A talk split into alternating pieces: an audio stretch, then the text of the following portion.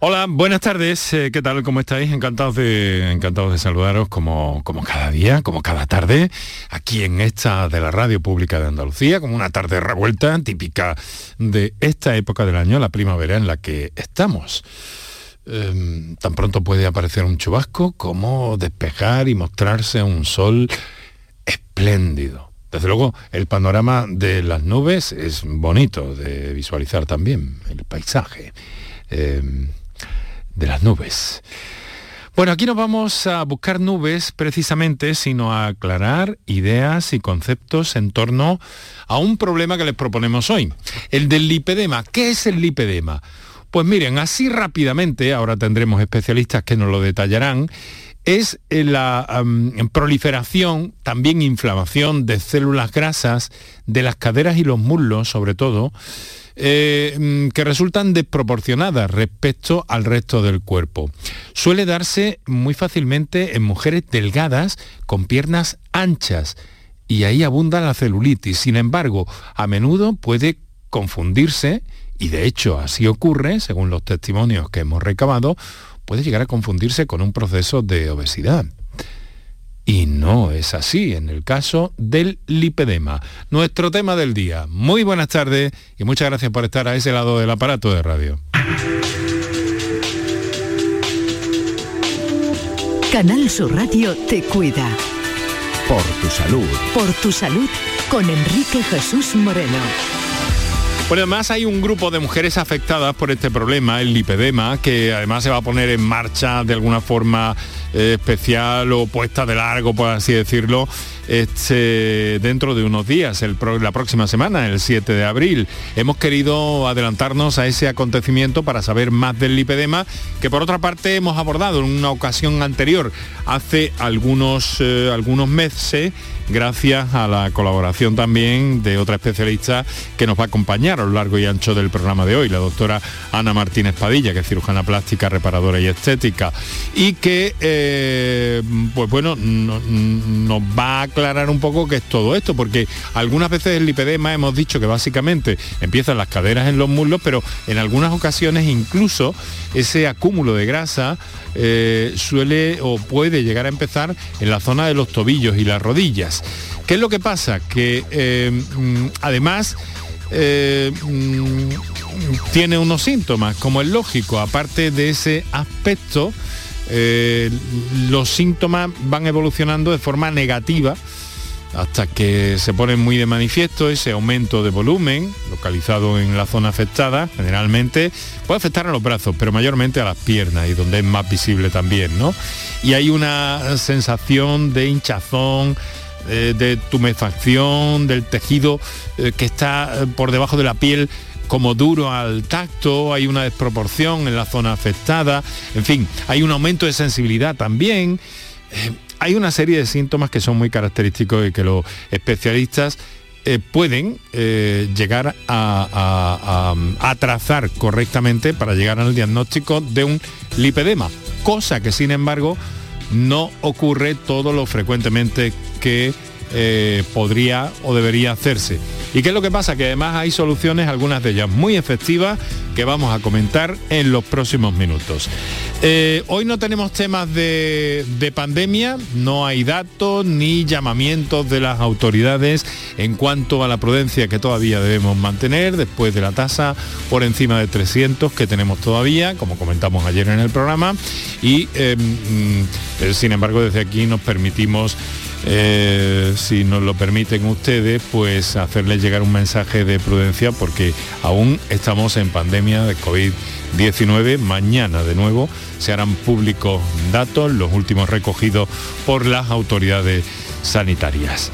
En fin, no obstante lo cual, eh, quiero aprovechar para mm, recordarles ahora qué líneas telefónicas tienen para intervenir en el programa en torno al tema del lipedema que les proponemos en la tarde de hoy y por otra parte también darle un repaso a algo bien importante porque hoy 31 de marzo es el Día Mundial del Cáncer de Colon.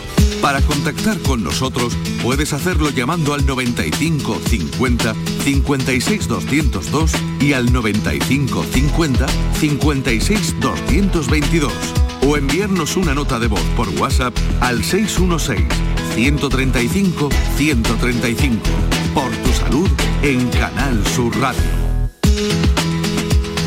El de colon es, una, es uno de los cánceres más frecuentes que, que hay. Eh, mm, por otra parte también es eh, normal, quiero decir que, que esto es habitual en los países desarrollados y que hay una incidencia, eso sí, en aumento en las últimas décadas. En Andalucía, el tumor más frecuente diagnosticado en hombres y mujeres, como les digo. Y además, según fuentes del SAS, los nuevos diagnósticos durante 2020 fueron un total de 6.029. Eh, la mayor parte de ellos, por cierto, varones. Para 2022 en España se estima que se van a diagnosticar 43.000 nuevos casos de cáncer de colon y recto. Eh, por otra parte también es cierto que es uno de los cánceres más curables que hay. Se puede curar en el 90% de los casos si se detecta en estadios iniciales o en formas de lesiones premalignas. A corto plazo, esta detección precoz disminuye la mortalidad entre un 30 y un 35%, lo que equivaldría en España a salvar unas 4.000 eh, vidas al año. Quiero recordarles la Consejería de Salud a través de la Dirección General de Salud Pública y Ordenación Farmacéutica, eh, tiene en marcha una campaña divulgativa para concienciar a mujeres y hombres andaluces de entre 50 y 69 años de la importancia de su participación en el programa de cribado bajo el lema Muévete contra el cáncer. Debemos prestar atención a esta invitación, a esta comunicación que vamos a recibir en nuestros domicilios para difundir la iniciativa y poner a disposición de los ciudadanos eh, toda la, información que sea eh, pertinente, además de esas pruebas de cribado que van a ser muy, muy beneficiosas para todos como sociedad e individualmente también.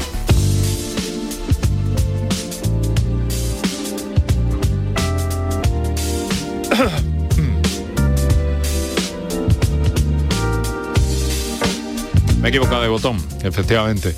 Bueno, quiero decirles que eh, vamos a eh, entrar en el tema del lipedema, eh, una enfermedad que es progresiva además, ese tejido graso que les he detallado anteriormente, pues va creciendo, afecta prácticamente en su totalidad a mujeres.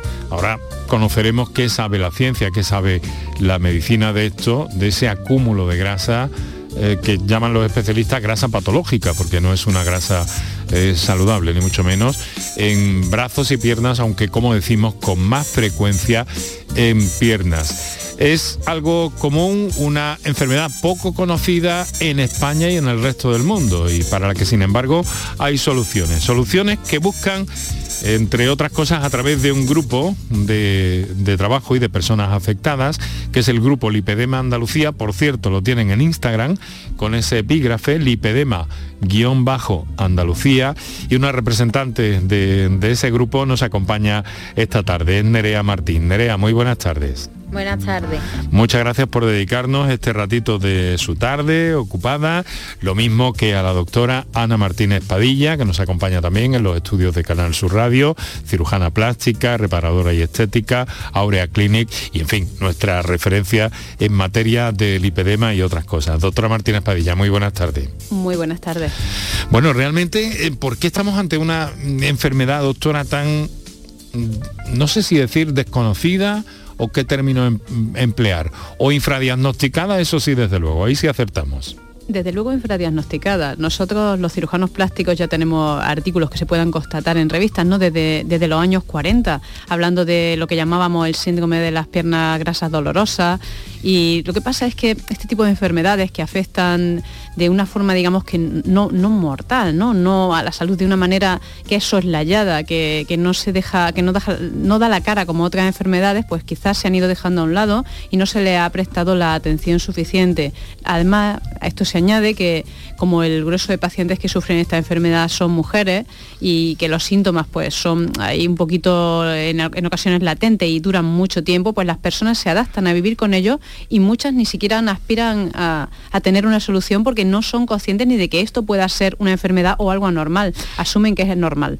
¿Y se asume por qué? Porque se achaca obesidad, me han, me han indicado algunas fuentes, doctora. Sí, muchas personas si tienen, por ejemplo, un exceso de peso, pues van a recibir el diagnóstico erróneo de obesidad y las personas que son muy delgadas en ocasiones reciben diagnósticos erróneos de problemas de circulación problemas erróneos de circulación, o sea que puede ser un poco, entonces, puede llegar a despistar bastante, por lo que me dice.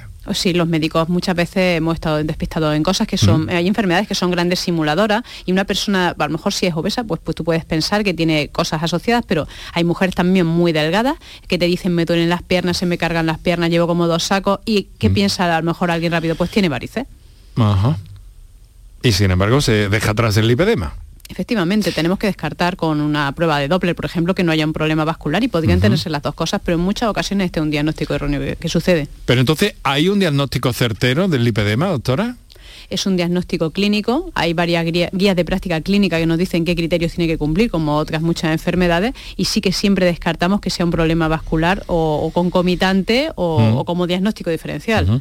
Bueno, sin duda que la creación de un grupo Lipedema Andalucía, como el que representa esta tarde aquí eh, Nerea Martín, pues eh, va a servir para, en fin, para divulgar, para hacer llegar eh, muchas cosas que conviene hacer llegar en torno al lipedema. Supongo que ese básicamente es el objetivo que os trazáis, ¿no, Nerea?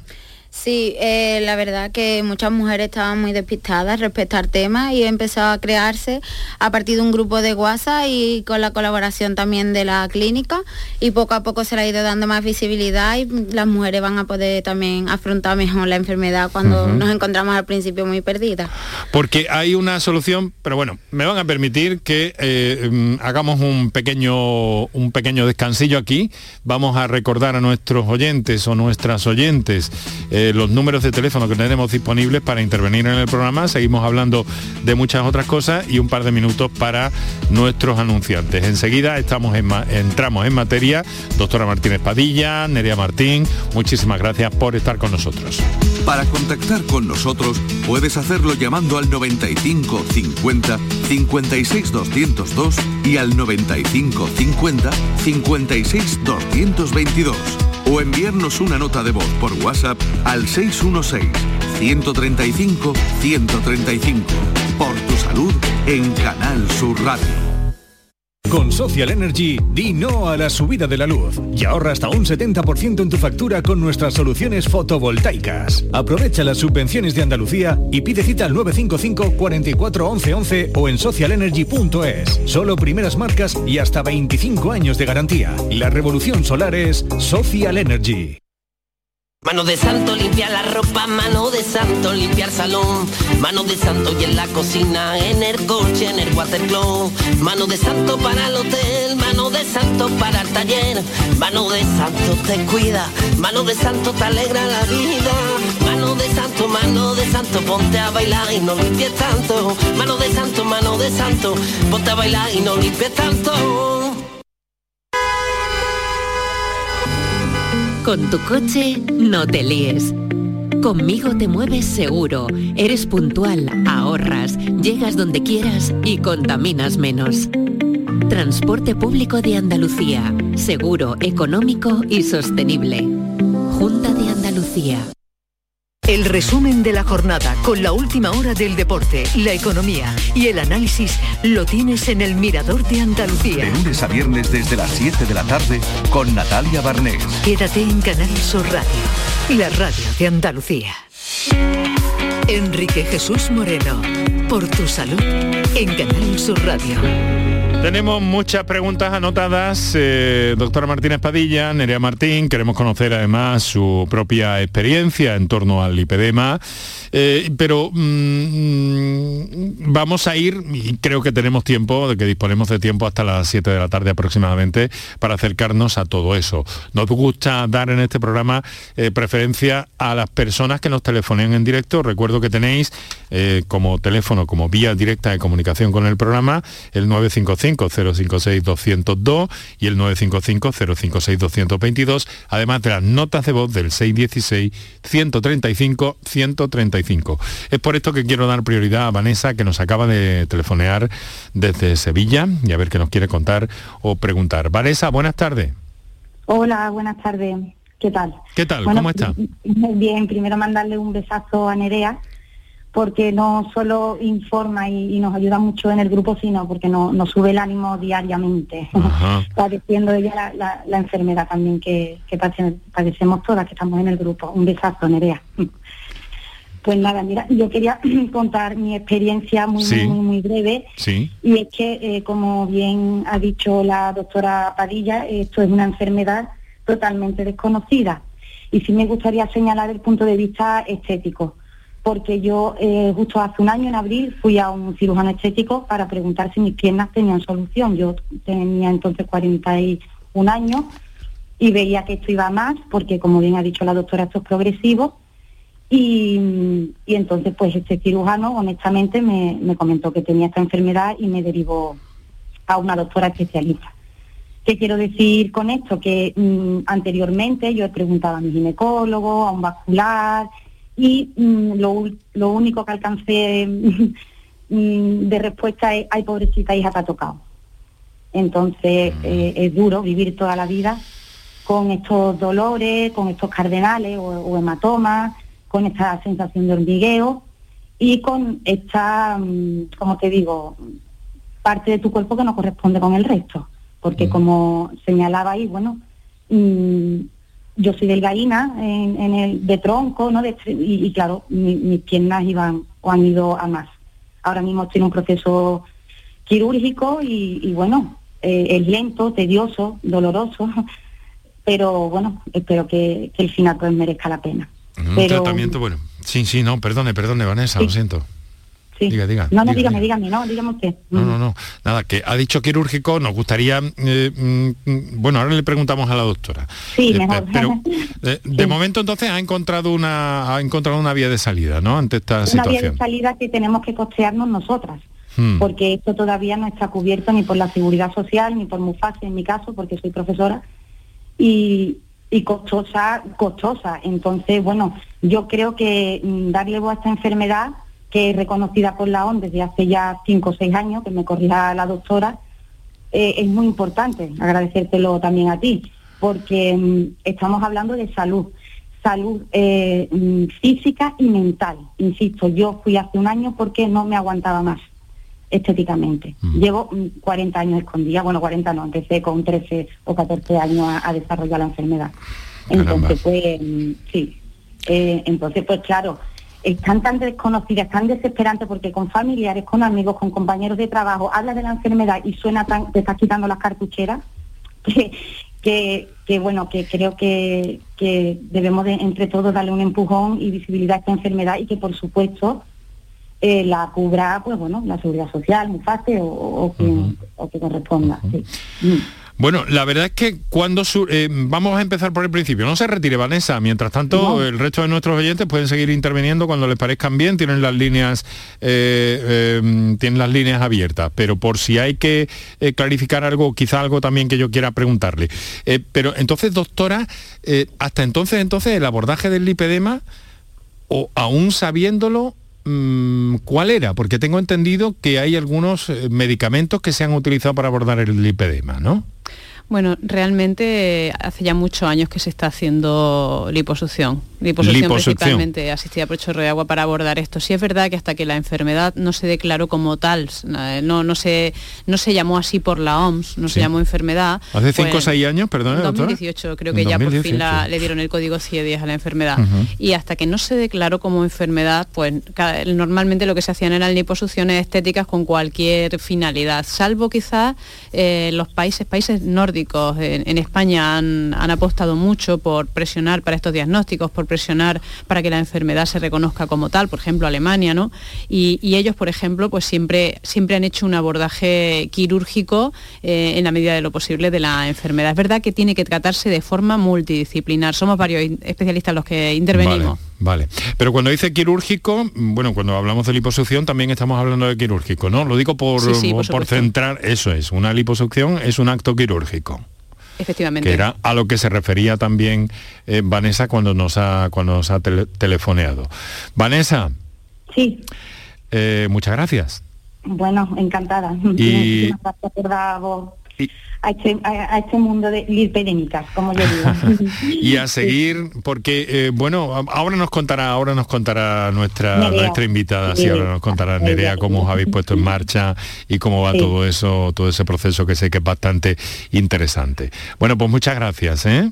Un besazo, gracias. Eh, doctora, me ha llamado mucho la atención que nos ha dicho esta oyente que empezó con 13 años. Sí, porque normalmente la mayoría de personas empiezan cuando, cuando aparece la primera menstruación, en cuanto empieza a aparecer la, la, hormona ¿no? en el cuerpo, empieza a haber estrógenos porque ya pues, se alcanza la madurez sexual, pues comienza la enfermedad. Hay algunas personas, muy pocas, que le aparece durante los embarazos o posteriormente con tomas de anticonceptivos y muy, muy pocas que le aparezcan en la menopausia, pero la inmensa mayoría son personas que aparecen cuando comienzan con, la menstruación, a tener síntomas. Y tiende a ir a peor, a peor, a peor. Sí, es progresiva, algunos más lentamente progresiva, otros más rápido. Hay personas que con 20 años están francamente muy mal y personas que llegan a, a tener una edad avanzada con grados bajos, depende de cada uno, pero sí que es progresiva en todos los casos. Eh, mm, mm, ¿cuándo, le empezó, ¿Cuándo le empezó a usted, Nerea?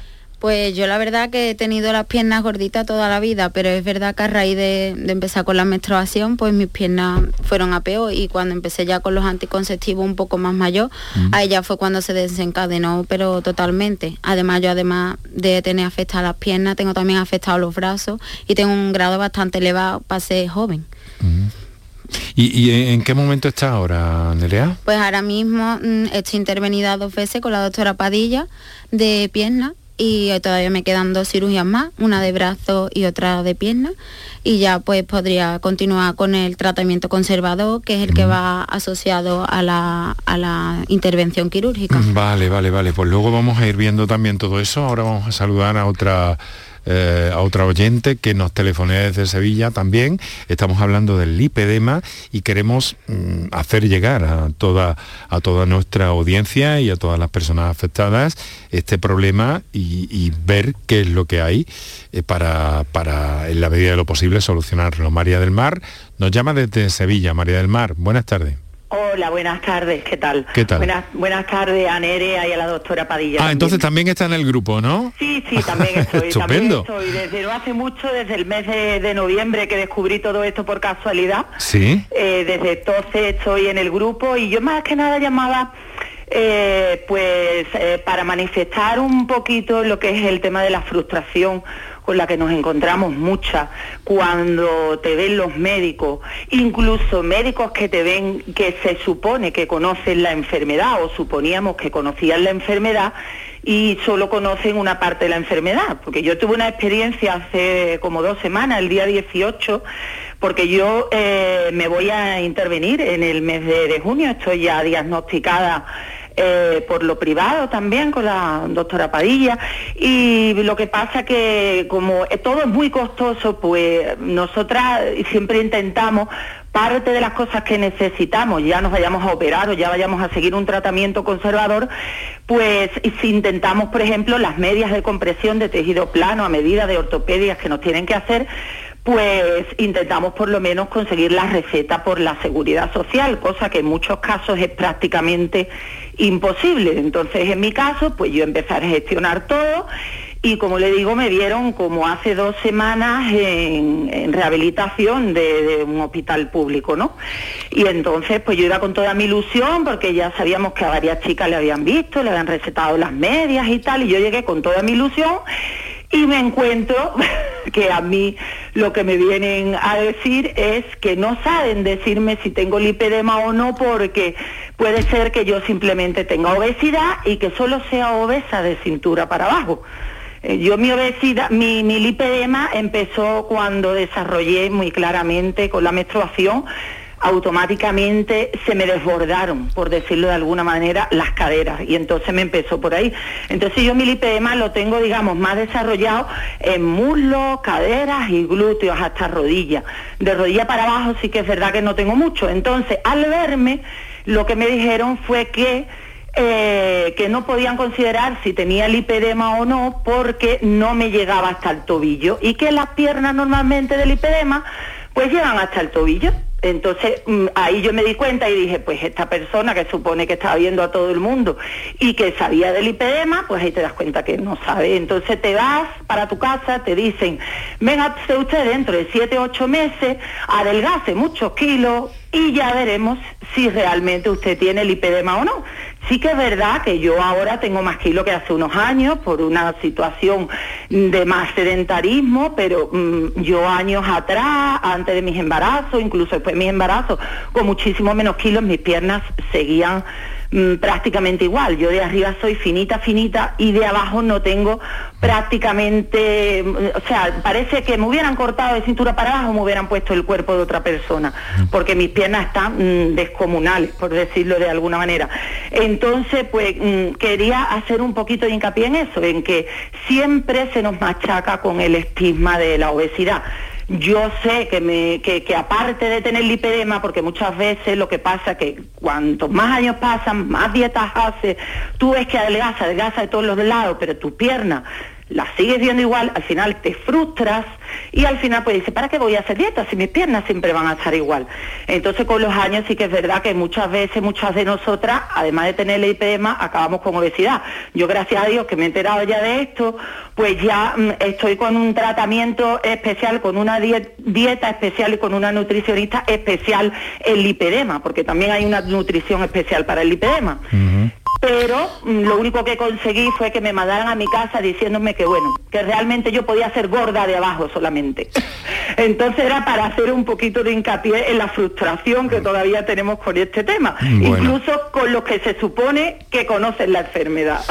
Bueno, María del Mar, muchas gracias por su llamada, por su confianza y por exponernos y contarnos eh, con todo detalle todo lo que nos ha contado. Doctora Martínez Padilla, ¿se puede ser obeso de cintura para abajo, obesa de cintura para abajo? No se puede, vamos a ver, pero más allá de eso, quiero decir, eh, la clasificación del lipedema, el lipedema no tiene una afectación en el 100% de los casos de, todas las piernas. De hecho, hay, de forma genérica, ¿no? podemos hablar de cuatro tipos de lipedema. El lipedema tipo 1 el que afecta al glúteo y caderas, tipo 2 cuando afecta al glúteo y caderas y muslos, tipo 3 cuando afecta a los miembros inferiores enteros y tipo 4 cuando afecta también a los superiores. Y luego hay un tipo 5 que es cuando solo afecta de rodilla a tobillo. Entonces, esto no es, no tiene ningún, esto no tiene pie ni cabeza. O sea que, em, no vale para, para no diagnosticar un lipedema que ese engrosamiento no llegue hasta los tobillos, entonces. Absolutamente no. Absolutamente no. Eso en ninguna guía de práctica clínica así. Es un tipo, es que no todos tienen el mismo, el mismo área de afectación. Eso hay diferentes tipos. Bueno, María del Mar, muchísimas gracias por, su llamada, por su confianza y por hacernos llegar todas estas toda, toda, esta experiencia que, nos ha narrado aquí en el directo de la radio, ¿vale? Muchísimas gracias a vosotros y, por darle visibilidad. Mucha suerte, mucha suerte. Gracias, mucha suerte. Eh, son las 6 y 32 minutos en este momento. Recuerdo a nuestros oyentes que tienen para las notas de voz el 616-135-135, teléfonos para intervención en directo 955.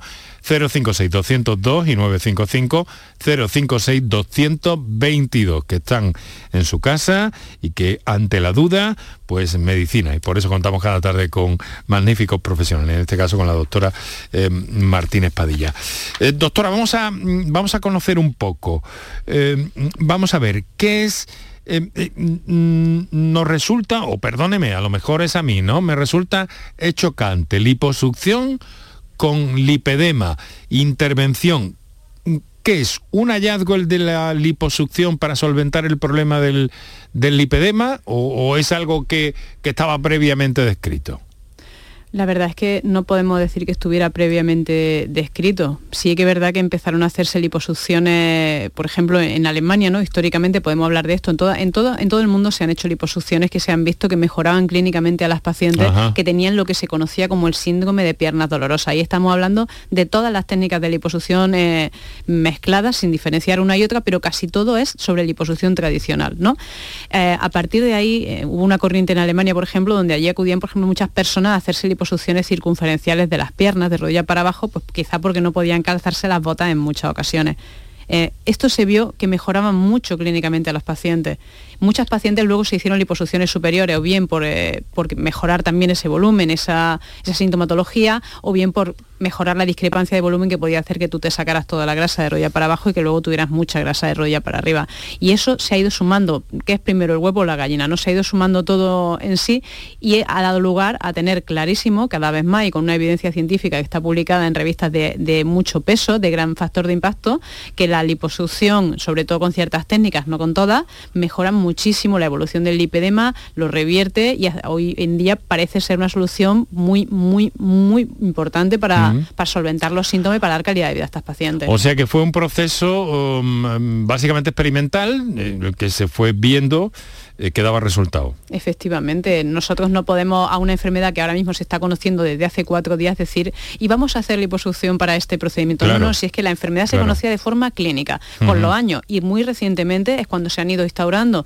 guías de práctica clínica con criterios de diagnóstico y con procedimientos, y se han ido haciendo publicaciones científicas con la experiencia de muchos casos, seis de casos, ensayos clínicos, sobre todo eh, retrospectivos, ¿no? donde se ha ido viendo cómo mejoraban las liposucciones, algunas técnicas concretas a estas pacientes. Bueno, y díganos, eh, ¿cómo es ese proceso de alguna forma? Porque hemos escuchado, eh, tengo una intervención, me quedan dos. Eh, explíquenos un poco cuál es el proceso, si puede ser doctora estándar, aunque imaginamos que cada caso es particular, desde luego. Sí, por supuesto. Vamos a ver. Eh, en esta liposucción tiene un fin totalmente distinto, una liposucción estética, por varias cosas. Por ejemplo, porque la técnica sea distinta, la táctica quirúrgica se hace distinta.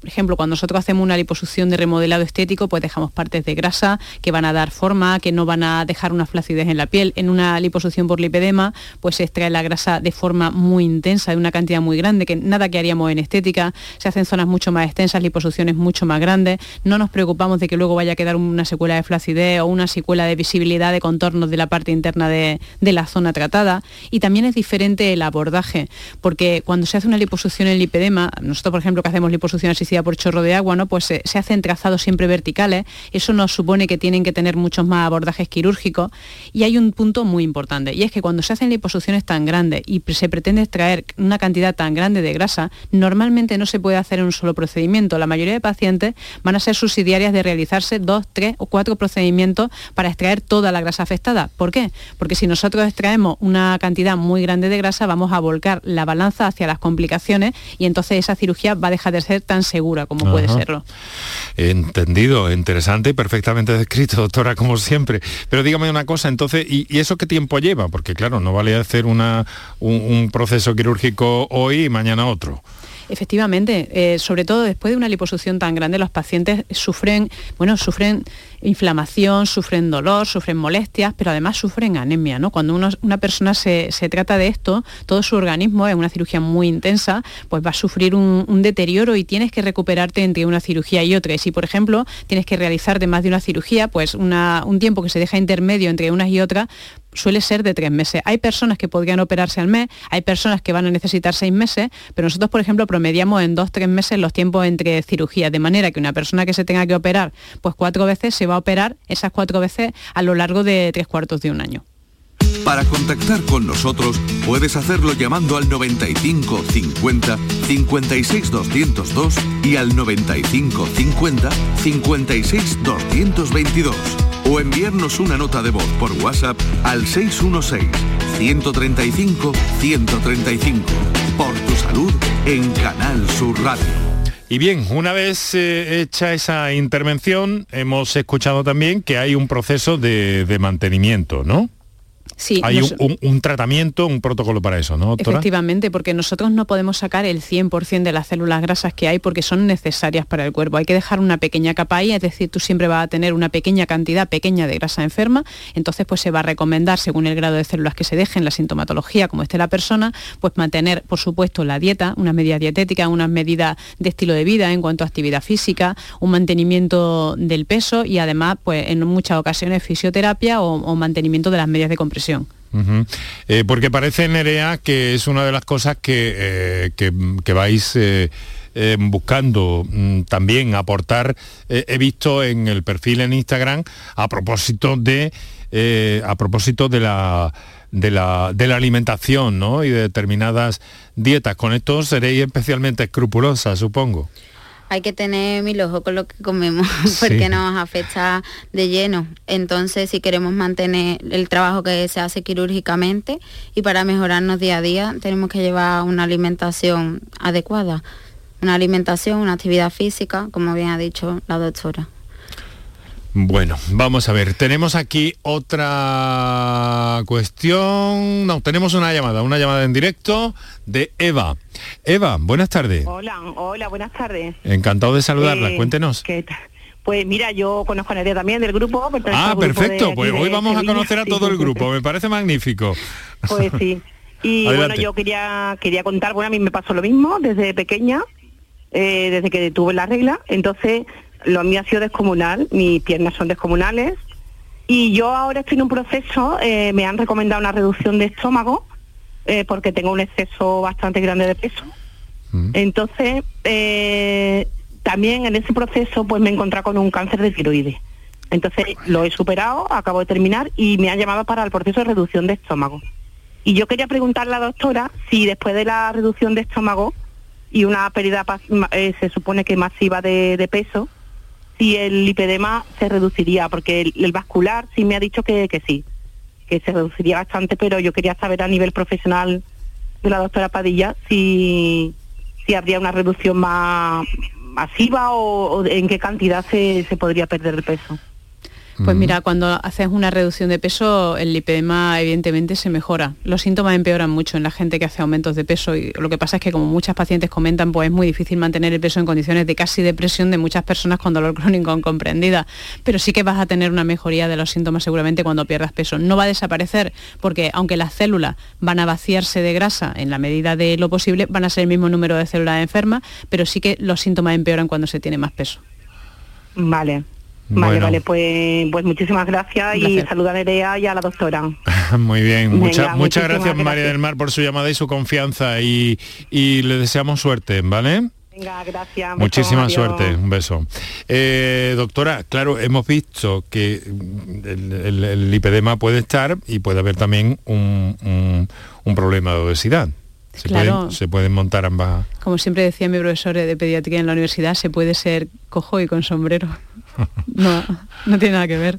Uno puede estar delgado y tener lipedema, estar obeso y tener lipedema y así con, cualquier enfermedad. Esto lo que hace es camuflar el diagnóstico, pero no hace que no lo deje, que lo dejes de tener por adelgazar. Mm. Hay mucha gente muy, muy delgada que tiene lipedema, delgadísimas que nadie las entiende y las catalogan poco menos que de locas porque hacerse una liposucción estando delgada. ¿eh? Y además, mm, mm, quiero decir que, que, a veces será una de estas típicas, típicos males femeninos, doctora, malentendido. Bueno, por supuesto lo estamos viendo por, la, por, la, por la ciencia, por la propia medicina en algunos casos, por la experiencia que nos han hecho eh, llegar nuestras oyentes, pero eh, también desde el punto de vista emocional, ¿no? Es que esto se presta, es una enfermedad que se presta mucho a los prejuicios, porque como el dolor no se ve, la pesadez no se ve y el malestar psicológico no se ve, salvo que todo esto lo tenga uno mismo, mm. pues claro, es muy fácil juzgar a otro porque hace una acción o porque se siente de una manera o de otra. Pero lo cierto es que estas pacientes sufren muchísimo. Que nadie que le cuentes que tiene una cirugía donde corre peligro su vida o que se va a gastar un dineral se quiere operar por gusto. Que si se hacen esto es porque están muy mal y que esto es una operación que debería estar cubierta por la seguridad social. Yo creo que un día se va a cubrir. Eh, es de lógica, mm. porque es una, es una enfermedad. Mire, precisamente nos dice, estoy escuchando un una oyente, creo, eh, que, nos, eh, que nos escribe ¿no? una nota de texto. Estoy escuchando el programa y ¿cuánto costaría la cirugía? ¿La seguridad social no financia nada? A ver, oriéntenos en la medida de lo posible. Sí, hay casos extremos que se están tratando en la seguridad social, por ejemplo, en, Madrid, y están tratando casos extremos mm, reconocidos como lipedema. Yo recuerdo que cuando yo acabé la especialidad, lo primero que operé en la seguridad social fue un lipedema pero no lo llamábamos lipedema. Entonces eh, era una persona con una, una chica muy joven, de 20 años, con unas piernas descontroladas que ya no podía andar, no podía andar no podía andar. La operamos de liposucción, eh, llamando, bueno, pues no sabíamos lo que le pasaba exactamente porque la verdad es que los estudios han avanzado mucho y, se sabe más, ¿no?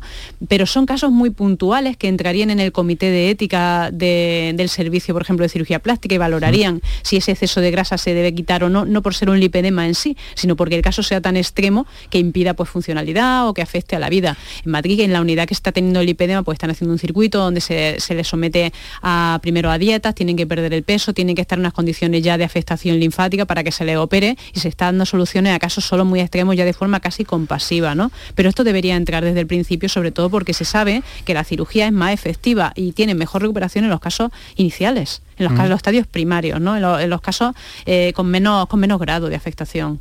Y la seguridad social, por tanto, no financia nada, salvo en estos casos, eh, pero eh, bueno, la pregunta y la inquietud de, de, esta persona también tengo que repreguntársela, doctora. Mm, ¿Cuánto le cuesta esto? Pues esto depende de dónde se opere, ¿no? Pero son cirugías que pueden rondar entre los 5 y los 7 mil euros por cirugía.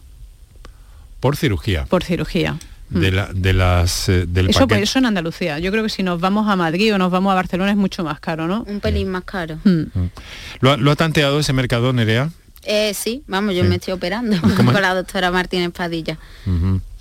Y bueno eh, esto es lo que hay no esto es lo que hay, mm. porque por la seguridad social yo lo intenté en una primera vez, fui, me derivaron primero al cirujano general, que la verdad que no tenía ni idea de la enfermedad.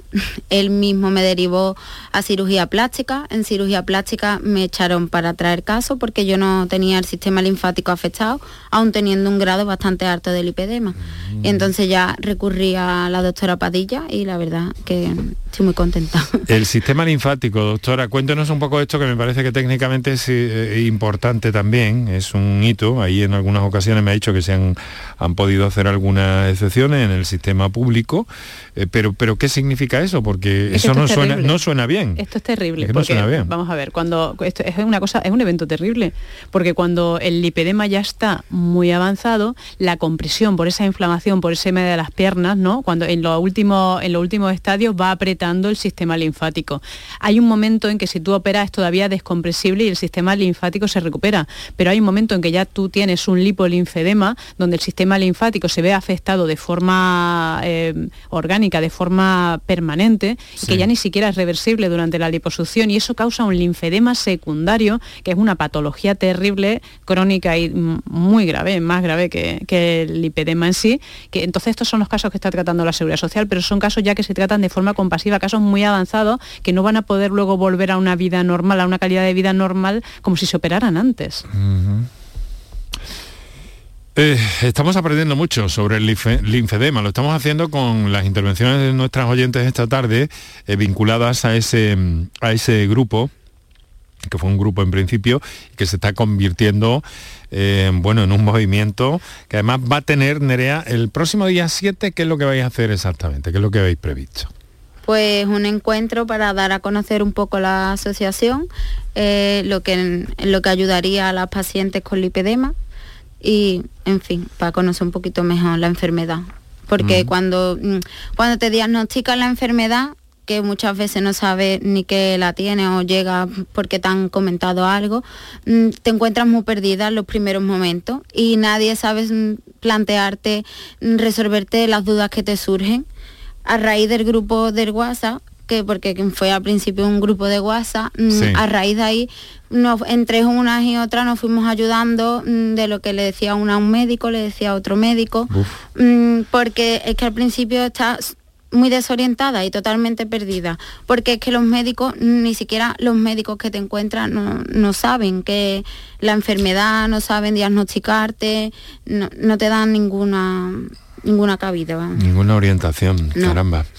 Eh, les quiero recordar a los oyentes que tienen aún disponible el 955-056-202, 955-056-222 y eh, las notas de voz del 616-135-135. Para una comunicación en modo texto que eh, nos llega también, que tenemos aquí. Hola, buenas tardes. Mi hija mm, de 13 años parece ser eh, que tiene, parece ser, nos dice, que tiene lipedema. ¿Puede abordarse a tan temprana edad? Caramba, me parece interesante la pregunta, doctora. Pues yo nunca he operado a alguien menor de edad, la verdad, pero sí que desde luego en una persona menor de edad lo que haría sería aplicar medidas conservadoras desde el principio. Una dieta adecuada, un tipo de ejercicios que favorezcan la enfermedad y que no causen malestar clínico a la paciente y medias de compresión.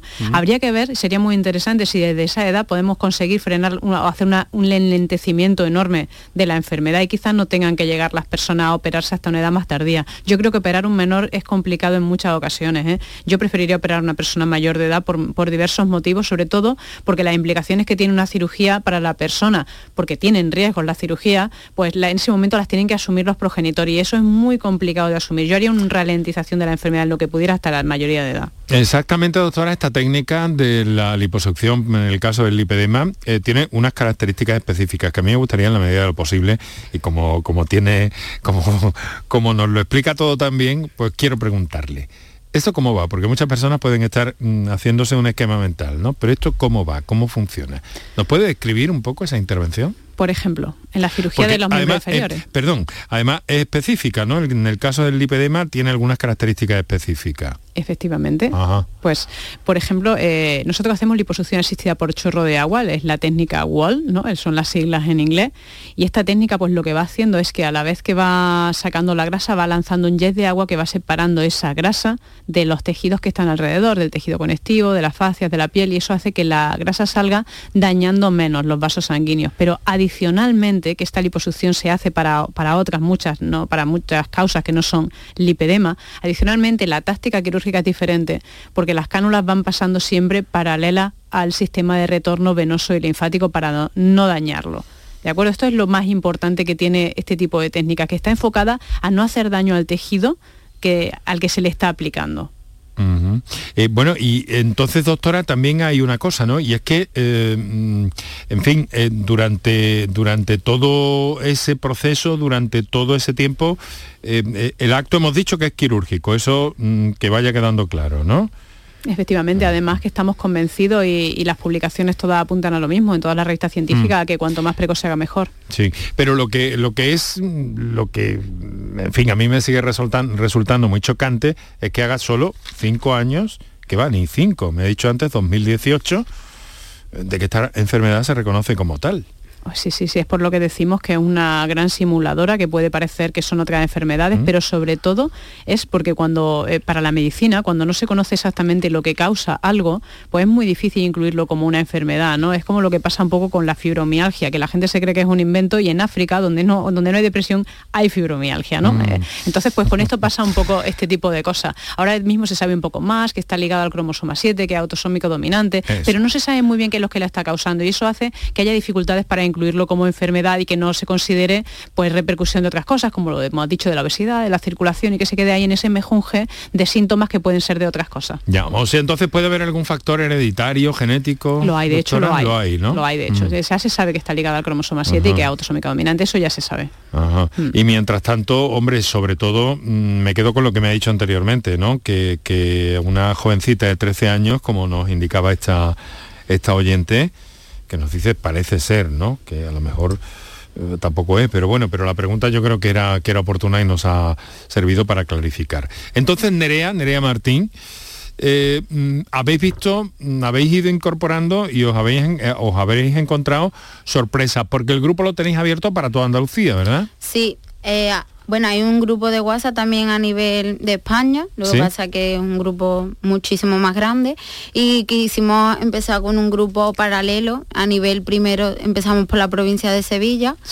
en el que al principio éramos cinco y ahora es a nivel de Andalucía y somos por lo menos creo que 80 y algo de personas las que hay dentro del grupo del WhatsApp. O sea, y eso ha sido también porque han ido viendo que, en fin, que había que había gente moviéndose, había eh, personas moviéndose en este sentido y se han dado cuenta de lo que había, ¿no? Es que, como he dicho antes, es un camino muy tedioso. Yo, por ejemplo, mi caso, yo como que me autodiagnostiqué la enfermedad, por así decirlo. Sí. Porque mm, yo sabía, o sea, yo estoy obesa, o sea, aparte del lipedema estoy obesa, pero yo decía que mi gordura no era una gordura normal, porque mi gordura sobre todo mm, era en las piernas y en los brazos. Y sin embargo, por ejemplo, mi madre, mi tía, no son así, a pesar de estar obesa. Entonces, y además a mí me duelen las piernas, me duelen los brazos. Yo quería encontrar el por qué y yo sabía que eso no era así. Entonces yo me, metí en Google, puse mm, piernas gordas y dolorosas. A partir de ahí empecé a buscar. Ya me salió el eh, lipedema, el nombre en sí y ahora a través de Instagram y a través de Facebook encontré un grupo de lipedema, mandé las fotos de mis piernas al grupo porque yo decía, mm, mira, que a lo mejor me pueden dar solución y a partir de ahí ya empecé a entrar en el mundo del lipedema.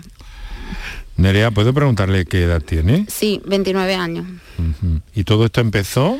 Pues... Para usted, este, este moverse, esta inquietud.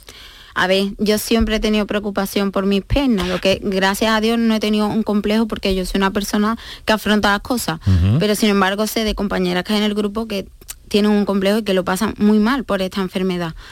Entonces yo empecé a buscarlo porque yo cada vez me dolían más las piernas. Yo tengo un trabajo que yo trabajo en una escuela infantil y el agacharme, el levantarme, el coger a los niños, los abrazos de los niños me dolían. Entonces yo quería encontrar el por qué y a partir de ahí hace, o sea, desde 2020 o así, empecé y ya mm, fue paso a paso descubriendo la enfermedad. Bueno.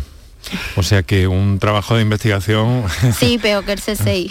pero, pero bueno, que hay que andarse con cuidado con, eh, con internet y estas cosas, pero claro, en este caso le fue favorable, ¿no? Claro, claro, a veces también ayuda. Claro, claro, no todo va a ser, no todo va a ser tan tan fastidioso ni tan ni tan negativo. Exacto. Eh, claro, mm, doctora, es que eh, vemos que el aspecto emocional aquí tiene que jugar un papel importantísimo por lo que nos dice Nerea. ¿eh?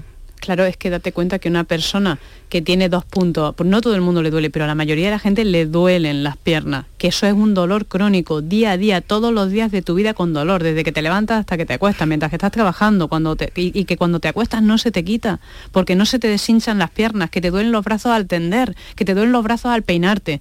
Es que eso es una cosa que mm. aunque sea un dolor leve, evidentemente si no se morirían, ¿no? Pues te va mermando tu calidad de vida y lo que no puede ser es que tú vayas al médico y que el paciente sepa más de la enfermedad que el médico. Esto es inadmisible, esto tiene que cambiar. No puede ser, tenemos que actualizarnos y si es una enfermedad nueva todo, tiene que darse difusión y todo el mundo tiene que conocer los mm. criterios diagnósticos. Bueno, por eso, por eso nos hemos puesto a montar este programa eh, y seguiremos atentos al tema. Pero bueno, y entonces, ¿esto en qué especialidad recaería? Porque sí, vemos que el tratamiento, cirugía plástica, reparadora y estética, pero mm, ¿quién tendría que diagnosticarlo, doctora? Yo creo que debería diagnosticarlo el médico de atención primaria, porque es un diagnóstico clínico, que no tendría que ser necesario ir a un especialista para ello. Y si muchos médicos de familia aún no han tenido tiempo de actualizarse, porque es complicado mantenerse al día en todas las actualizaciones de enfermedades que se producen, pues por ejemplo, para acudir para recetas de media de compresión, ¿no? Todos los que recetan este tipo de presoterapias deberían saber las indicaciones para las que son medicina interna, rehabilitación, cirugía general, cirugía plástica, ginecología, todos aquellos que pueden recetar este tipo de medidas tienen que saber a qué pacientes le pueden ayudar con ellas, ¿no? Ah. Y, aunque un médico de familia, por ejemplo, no puede recetar este tipo de presoterapia, debería saber lo que es para poder derivarlo al especialista que proceda. Es muy interesante, ¿eh? pero, pero agotador el trabajo que veo que tienen por delante estas mujeres, este grupo Lipedema Andalucía, que está en marcha, pero que vais a seguir yendo a más, ¿no, Nerea? Esperemos porque les queremos dar mm, por lo menos solución o ayuda a seguir este camino que es tan complicado, la verdad. Mm. Encontrar una encontrar una guía. Hay mujeres de, todo tipo, ¿no? Sí, de, y de todas las edades. Mm, hay la más joven que hay dentro. Bueno, la más joven del grupo es la hija de, otra mujer que también está en el grupo que tendrá unos 19 años o 20 y hay de todas las edades. Bueno, ¿y, ¿y, los hombres por qué no, doctora? Pues esta es una enfermedad que parece claramente relacionada a la hormona femenina y es verdad que solamente hay descrito un puñado, muy pocos casos en hombres, pero estos pacientes que han tenido un diagnóstico de posible lipedema tenían una enfermedad hepática con unos altos niveles de estrógeno, entonces posiblemente, no se sabe si es un diagnóstico exactamente igual, ahora mismo se considera una enfermedad que por lo menos de manifiesto solo se pone en mujeres. ¿eh? Muy bien, bueno pues desde luego interesantísimo. Eh, Nerea, quiero mm, agradecerte que hayas estado esta tarde con nosotros, que nos hayas explicado eh, con todo detalle y magníficamente eh, todo tu proceso y todas tus inquietudes. inquietudes. Permíteme desearte suerte en este proceso. Y luego, ah, bueno, es que mm, por lo que he escuchado, mm, te va a cambiar la vida.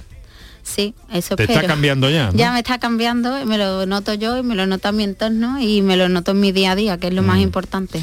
Y también lo nota tu, tu sonrisa, tu, tu expresión, tu forma de hablar. Sí. Nerea Martín, muchas gracias por estar con nosotros. Un beso muy fuerte, si me lo permites. Un beso. Doctora Ana Martínez Padilla, cirujana plástica, reparadora y estética, Aurea Clinic. Muchas gracias por estar con nosotros, orientarnos, guiarnos en, una, en un asunto de esta complejidad en el que lo único que me quedaría por preguntarle es que, claro, no sabemos qué incidencia tiene la enfermedad, qué prevalencia tiene.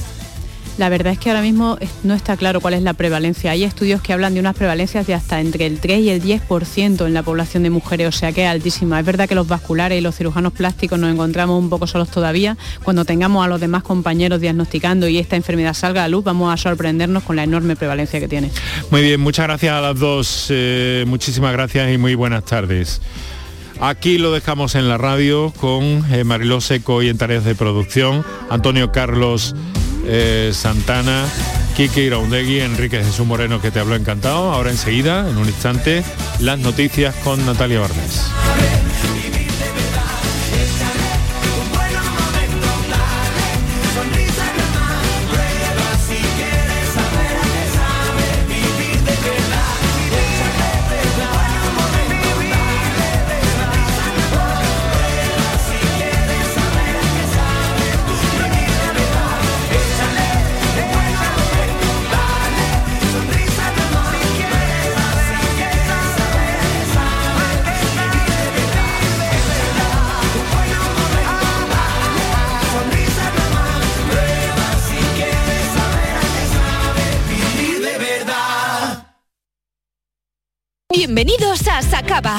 De electrodomésticos con primeras marcas. Grupos Whirlpool, Bosch y Electrolux. Frigoríficos, lavadoras, hornos, vitros. ¿Quieres más? Aires acondicionados, aspiradoras, pequeños electrodomésticos. Y financiamos en 12 o 20 meses sin intereses solo tú y Sacaba. Tu tienda de electrodomésticos en el Polígono Store en calle nivel 23. Ven a ver nuestra exposición y sus 25 años de experiencia. Sacaba. La mañana de Andalucía. Canal Sur Mediodía. La jugada local de Canal Sur Radio. Andalucía a las 2. El Mirador. Noticias fin de semana. Toda la información más cercana y que te interesa está en tu radio. Canal Sur Radio. Sevilla. La radio de Andalucía.